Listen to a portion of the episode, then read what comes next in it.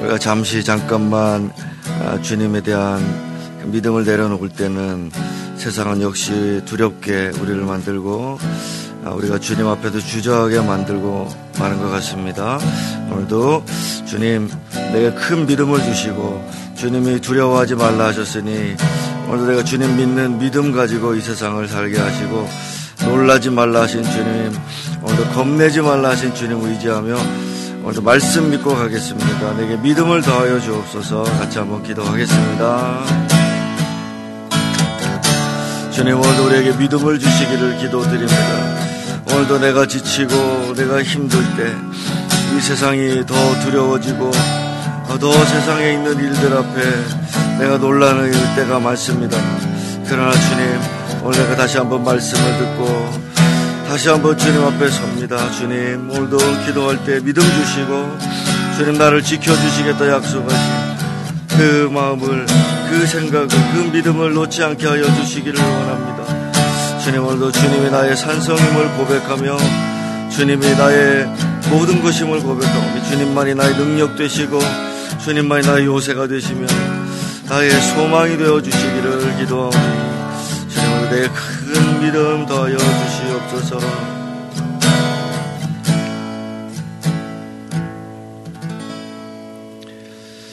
네, 주님 오늘도 두려워하지 말라 하신 주의 음성을 듣기를 원합니다. 주님께서 내게 말씀하실 때 내가 그 말씀 듣고 순종하기를 원하오니 주여 오늘도 내게 음성을 들리시고 또 주님 가까이 불러주시기를 기도드립니다.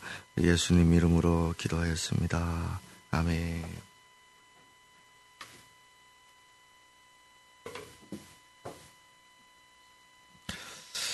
자, 말씀은 마가복음 12장 28절부터 34절까지입니다. 교도가겠습니다. 서기관 중 한 사람이 그들이 변론하는 것을 듣고 예수께서 잘 대답하신 줄을 알고 나와 묻되 모든 계명 중에 첫째가 무엇이니까?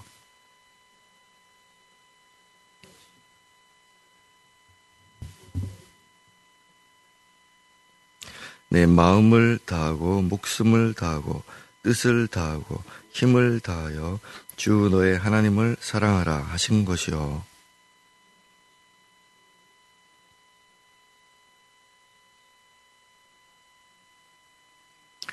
서기관이 이르되 선생님이여 옳소이다. 하나님은 한 분이시여 그 외에 다른 이가 없다 하신 말씀이 참이니이다.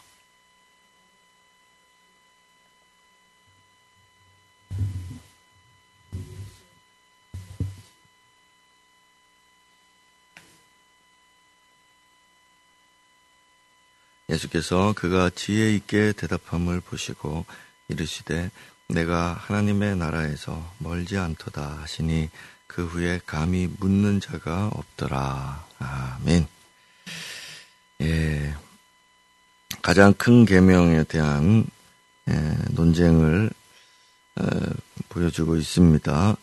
음, 어, 네 번째 논쟁이라고 할 수 있는데요. 어, 다른 논쟁들에 비해서는 어, 분위기가 어, 좋죠. 그래서 주님께서 어, 그를 칭찬하셨고 또 마태나 누가 복음에 보면 주님이 특별하게 이 서기관에 대해서 여기셨다 하는 것을 알 수가 있습니다. 그래서 일단 이 서기관이 나중에 예수님의 제자가 됐는지 아닌지는 성경에 없기 때문에 잘 모르겠지만 모르겠지만 현재로서는 상당한 가능성이 있는 사람으로 여겨지게 어, 여겨지죠. 자, 일단 이 두 사, 이 예수님과 이 서기관의 대담에서 우리가 볼 수 있는 것은 일단 이 성경을 관통하고 있어야 어, 이 질문에 이런 질문도 할 수 있고 또 대답도 할 수 있다 하는 것을 우리가 알 수 있죠. 왜냐하면은 모든 성경 중에 가장 중요하고 첫째가 무엇이냐고 이렇게 물었기 때문에 성경을 잘 아는 어, 서기관이 이제 잘 아는 사람이구나 이제 알 수가 있습니다. 자, 물론 예수님은 당연히 잘하겠죠. 우리는 예수님이 어, 성경에 말씀을 기록하라고 어, 음성으로 말씀하셨던 우리 주님이라는 걸 우리가 믿기 때문에 그렇습니다. 그렇지만 유대인들은 이제 그런 믿음이 없었거든요. 그래서 어, 내일 나오는 본문에서도 예수님의 신성에 대한 부분들이 이제 언급이 되는데 어, 예수님이 이제 그냥 볼 때는 어, 이제 인성을 가지고 계신 분이니까 서기관이 이렇게 이제 시험하는 질문을 했다라고 볼 수 있겠습니다. 자, 어쨌든 어, 유대인들은 율법을 613가지로 어, 세분을 해놨습니다. 그래서 어, 그 248개는 긍정적인 뭘 하라 하는 율법이고 또 365가지는 뭘 하지 마라 하는 부정적인 율법이다. 이제 이렇게 가르쳤다고 합니다. 그러면 저는 이분들한테 배운 바가 없기 때문에 잘 모르겠지만 어쨌든 이렇게 한다고 하니까 그러면 613가지 중에서 이 사람들이 이걸 다 나누었을 텐데 이 나누면서도 어떤 거를 1번에 두어야 되는가 이런 것들을 고민을 참 많이 했겠죠. 자, 이런 게 어디서 나타나는가 하면 시편을 편집할 때 그렇습니다. 시편이 150편까지 있는데 이 뭐 613가지에 비하면 작은 거죠. 150편을. 이거를 이제 수집을 쭉 해 가지고 그러면 이거를 어디다가 1편을 뭐를 두겠습니까? 1편에. 우리나라에 시들이 많잖아요. 어, 뭐 진달래꽃도 있고 무슨 뭐 이런 거 많은데 그거밖에 기억이 안 나네요. 하여튼 그 중에 무엇이 제일 좋은 시냐? 그래가지고 그걸 1편에 딱 둬야 되는데 그 이제 다윗의 시가 복 있는 사람은 이제 그렇게 뽑혔잖아요. 그런 것처럼 유대인들도 아마 이거 가지고 고민을 많이 했을 것 같습니다. 무엇이 첫째 되는 계명일까? 만약에 이걸 우리가 이제 다 나눠봤는데 600개가 넘는데 이 중에 제일 첫 번째가 뭘까? 이런 논쟁들이 있었겠죠. 그래서 서기관이 사실 예수님을 시험하여 물었다기보다는 이제 에 약간 자기도 어 뭔가 좀 팁을 얻고 싶었겠죠. 조언을 좀 얻고 싶고 이, 이 랍비는 어떤 생각을 했을까? 잠깐 이렇게 좀 열려 있는 마음으로 유대인이 이제 에, 이 서기관이 물었던 것입니다. 자, 그런데 우리가 중요한 거는 여기 28절에 보면 예수께서 잘 대답하신 줄을 알고라고 되어 있습니다. 그러니까 웬만한 유대인들이라면 성경을 좀 알고 신심이 좀 깊고 이런 유대인이라면 예수님이 지금까지 이렇게 음뭐 대제사장과 장로들, 서기관들, 바리새인들, 어, 사두개인들 이런 사람들하고 논쟁을 하는 걸 옆에서 들을 때 웬만한 사람이라면 예수님이 아 참 지혜가 있으시고 어 이거 보통 분이 아니시구나 하는 것을 그들도 다 느꼈을 겁니다. 어, 그런데 지금 제가 얘기하려는 건 뭔가 하면 그렇게 주님은 이 예수라고 하는 분은 보통 분이 아니시구나 하는 것을 느낄 때 믿음을 가지지는 못했다는 거죠. 그들의 마음이 열려서 아, 어떻게 이런 대답을 하시고 이런 어, 함정 질문에 이렇게 말씀을 잘 하실까? 예. 이러면서 그들에게 예수를 믿는 믿음이 생기면 참 좋을 텐데 에, 그렇게 믿음이 생기지는 않았다는 것입니다. 그래서 우리 이 믿음이라고 하는 것은 예수를 믿는 이 믿음이라는 것은 우리 하나님이 선택한 사람들에게만 주어지는 것이죠. 그래서 하나님의 계시를 받고 우리 마태복음도 우리가 들었지만은 어, 이를 알게 하신 그리스 주는 그리스도시요 살아계신 하나님 아들입니다. 이렇게 말씀할 때, 아, 이것은 어, 하늘에 계신 아버지가 너에게 가르쳐 준 것이다. 이렇게 예수님이 말씀하신 것처럼 우리가 예수님을 믿는 이런 신앙의 고백을 할 수 있다는 것은 어, 예수님이 말씀을 잘하셨기 때문에 그런 게 아니라 우리에게 하나님께서 이런 믿음을 이 귀한 믿음을 주신 것이구나 우리가 그렇게 생각을 하고 감사할 수 있는 것이죠. 자 무슨 얘기냐? 똑똑해서 믿는 것도 아니고 또 무식해서 믿는 것도 아니다 이겁니다. 우리 예수 믿는 사람들 보면서 세상에 있는 사람들이 음, 무식해서 저것들이 믿으라 하니까 믿는다 이렇게 말하지만은 우리가 미식, 무식해서 믿는 것도 아니고 또 여기 보면 이 서기관은 유식한데 이 서기관은 그런 유식하다고 또 믿는 것도 아니잖아요. 그래서 이 믿음의 세계는 참 신비하구나, 신비하구나. 세상에 왔다 간 사람들 중에 똑똑한 사람들 중에 예수 믿는 사람도 있었고, 예, 또 무식한 사람들 중에도 예수 믿는 사람이 있었고, 그러니 이 믿음은 참 신비한 것이고, 어, 세상의 지혜로는 이게 분별이 되지 않는 것이구나. 이제 그렇게 생각하면 좋겠고요. 자, 그 다음에 마태복음에 의하면은 마태 누가에 다 나오는 구절인데 마태에 의하면은 어떻게 되는가 하면 이 두 가지가 어, 모든 계명의 선지자들과 이 모든 율법의 강령이다 이랬습니다. 그래서 그 강령이 무슨 뜻인가 하면은 거기에 매달려 있다 이런 뜻이거든요.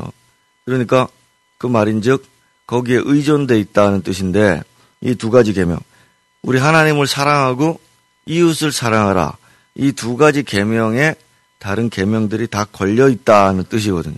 그러니까 중요한 거잖아요, 이게. 그래서 예수님이 첫째 계명을 가르쳐 준 게 아니라 사실은 전체를 요약한 것이고 핵심을 이야기하신 것이고 이 하나님 사랑과 이웃 사랑이 없을 때는 다른 계명들을 지키는 것이 무용지물이다. 이런 의미로 말씀하신 거거든요. 그래서 마치 여기 벽에다가 못을 박아놓고 여기다 옷을 걸어놓는데 옷을 걸면 옷이 걸리고 또 모자를 걸면 모자가 걸리고 뭐 이렇게 아무거나 걸 수 있잖아요. 그런 것처럼 이 핵심이라 이겁니다. 그게 없으면은 다른 것들은 소용없다. 이런 뜻이죠.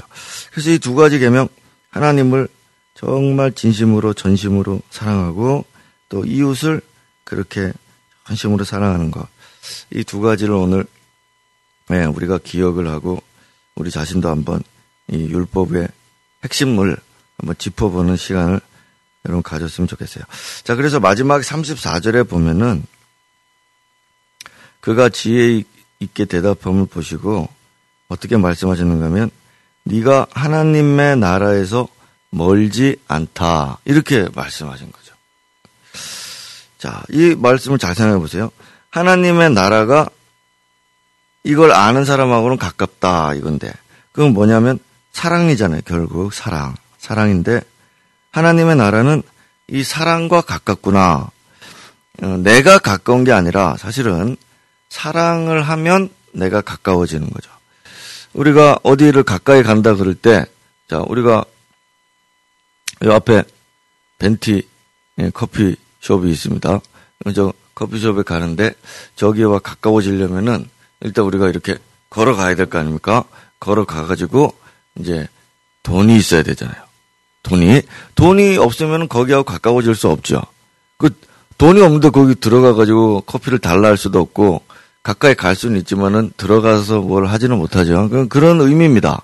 우리가 교회 하나님의 나라 오죠. 이렇게 걸어서 옵니다. 그래서 오지만은 여기에서 보시는 바와 같이 이 하나님에 대한 사랑과 성도에 대한 사랑이 없을 때는 그걸 누리지를 못하고 가지지를 못한다 이 얘기입니다. 하나님의 나라와 가깝다는 의미가 그런 의미가 되는 거죠. 자, 그래서 우리가 하나님의 나라에 그럼 들어가고 싶으냐?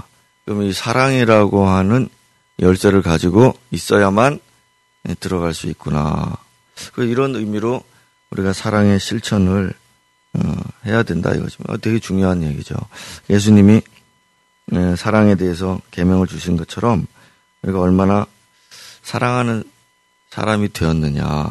사랑의 사람. 나는 사랑의 사람일까? 사랑 없는 사람일까? 나는 얼마나 사람들을 사랑해 보았는가? 사랑했는가? 사랑하고 있는가? 자, 이게 율법이라 이겁니다. 이게 율법이라. 그래서 이거를 오늘도 우리가 좀 아침에 묵상하고 정말 음, 사랑스러운 사랑을 많이 하면 또 사랑스러운 사람이 되거든요. 음, 그리고 우리도 살다 보면 사랑스러운 사람이 있잖아요. 자, 집에 예를 들어서 이제 우리 장백이가 이제 며느리감을 데리고 예, 간단 말입니다. 집에. 예, 가면 이제 아유, 우리 아들하고 결혼해줘서 고맙다. 처음에 이런 생각이 들지만은 결혼을 이제 하다 보면은 그 며느리가 마음에 안 들고 또 혹은 마음에 더 들 수도 있는데 그 왜 그럴까요? 그 사랑을 많이, 남편을 많이 사랑해주고 시댁 식구들도 많이 사랑해주고 이렇게 사랑이 많은 아내가 들어오면은 보면서 아, 사랑이 많으니까 좋아지고, 예. 그, 그런데 자기만 알아. 맨날 여기 처바르기만 하고 자기 맨날 명품만 들고 다니고 이러면서 사랑을 안 해줘 자기 가족들을. 사랑을 안 해줘. 자 그러면은 싫어지겠죠. 싫어지겠죠. 마찬가지입니다. 그래서 사랑은 사랑하는 사람 섬기는 사람 하나님을 사랑하고 사람을 사랑하고 이렇게 하는 사람은 또 사람들이 사랑해 주고 사랑을 받는데 자기밖에 모르고 그러면은 예, 이게 이제 예, 사랑을 받지 못하게 되겠죠. 자, 그 다음에 또 우리는 가만히 생각해 보세요. 주님께서 만일 너희를 사랑하는 자만 사랑하면 칭찬받을 것이 무엇이냐? 죄인들도 사랑하는 자는 사랑하느니라. 이렇게 산상수훈과 누가복음에서 말씀하셨거든요. 그러니까 이 말인즉 하나님을 사랑하고 이웃을 사랑하라는 말은 예, 자기와 자기 것만 사랑하는 게 아니라 그거는 누구나 다 하는 사랑이니까 그 사랑이 아니고 어 자기와 상관없는 이타적인 그런 사랑을 하는 사람을 여기서는 사랑하는 사람이다 이렇게 말하고 있는 거죠. 그래서 나, 나 나를 내가 사랑해 그리고 나 내 가족을 내가 사랑하고 내 하는 것 내 일과 내 돈을 내가 사랑하고 내, 내 직업도 사랑하고 이런 거는 소용이 없다. 이거. 이런 건 사랑이 아니다. 여기서 말하는 사랑은 이제 이타적인 사랑이다. 자, 이런 의미로 한번 이제 생각을 해보는 거죠. 자, 그래서 우리 얼마나 우리 이 땅을 사랑을 지금도 배우고 있고 사랑을 연습하고 있고 사랑하는 걸 좀 알고 또 사랑이라는 것이 아픔도 많잖아요. 사랑을 하면 할수록 사랑은 또 아픕니다. 네. 사랑이 무엇이냐 물으신다면 눈물의 씨앗이 뭐 이런 노래도 있지 않습니까? 사랑할수록 많이 아픈 경험도 많이 한다. 이게 세상이거든요. 근데 우리도 역시나 우리 하나님을 생각하면 하나님만큼 사랑을 많이 하신 분이 없는데 하나님 마음이 많이 찢어지셨던 것처럼 우리도 이 사랑을 하면서 어, 받게 되는 그런 아픔 때문에 사랑을 포기할 수는 없다. 그 저도 어 그런 경험들을 많이 합니다. 그래서 사랑을 그럼 차라리 안 하거나 조금 덜 하거나 하면 그러면 좀 덜 아플 수도 있다. 어, 이런 위안을 해보지만 또 그렇게 해보니까 또 그렇게는 또 안 되는 거. 것이거든요. 이게 사랑이라는 것이. 그래서 우리가 오늘 이 이타적인 사랑, 아가페의 사랑을 어, 한번더 음, 아침에 한번 묵상해 보고 이것이 없이는 율법을 행할 수 없구나. 오늘도 이 한 가지에 한번 걸어보면서 내 에, 삶의 이 참된 율법의 핵심을 이루는 사랑의 사람이 되어보자는 결심을 주님 앞에서 한번 여러분들 해보셨으면 좋겠습니다. 30분에 기도 같이 하겠습니다. 소중한 것인지 또 오늘도 사랑을 우리에게 배우게 하시니 참 감사드립니다.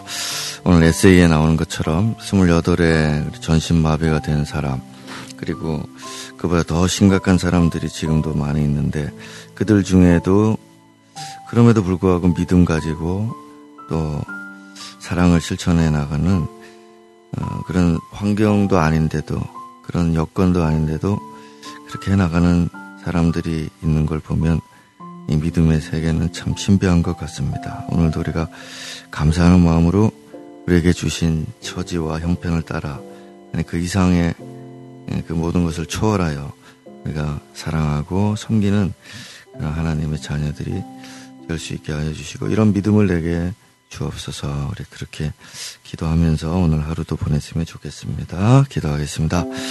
네, 하나님, 감사합니다. 오늘 아침에 믿음과 또 사랑에 관한 주의 말씀을 우리가 듣습니다.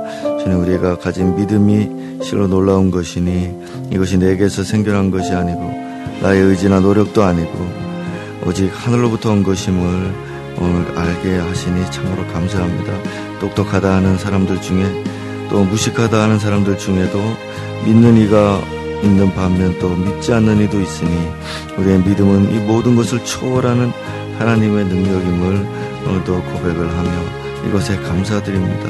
우리가 어떤 형편이든 어떤 상황과 환경이든 우리가 사랑의 계명을 지켜나가는 우리들이 될 수 있게 하여 주옵시고 이러한 믿음이 또한 이러한 사랑이 하늘로부터 오는 것이니 오늘 그것을 귀하게 여기고 오늘도 사랑을 실천해 나가는 어, 우리 자신 또 우리 성도들 될 수 있게 하여 주시기를 원합니다. 우리 교회 보았을 때 사랑의 교회로 가득해질 수 있도록 해주시고 또 우리 한 개인으로 봤을 때도 사랑의 사람이 될 수 있도록 주님께서 충만하게 채워주시기를 기도하오니 우리와 우리 주변에 있는 모든 사람들이 사랑을 나누며 기뻐하고 즐거워하고 하나님의 나라를 누리고 또 하나님의 나라 안에 들어가는 자들 다 될 수 있도록 우리 하나님 역사에 주옵소서. 오늘도 세상에 찌들려 이 믿음과 사랑을 잃어가고 약해져가는 사람들이 있습니다. 이러한 형제들이 있사오니 주님 형제 자매들 굳게 붙잡아 주옵소서.